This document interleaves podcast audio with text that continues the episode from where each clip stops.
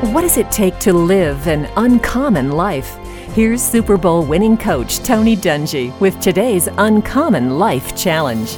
Michael Westbrook was a gifted wide receiver for the Washington Redskins and Cincinnati Bengals during an eight year NFL career. He had succeeded at every level of football. Then, at a relatively young age of 30, he retired and became active in mixed martial arts. Why? Because apparently he never even liked football but felt he needed to play because it was expected of him. Many of us have experienced the expectations of others, but God made you the unique person you are. If your dreams develop in the process of seeking God's will and fit within His purposes, follow them. He wouldn't have given them to you if they were not important. Tony Dungy, author of the One Year Uncommon Life Daily Challenge. Take a pledge to spend time with God every day at uncommonchallenge.com.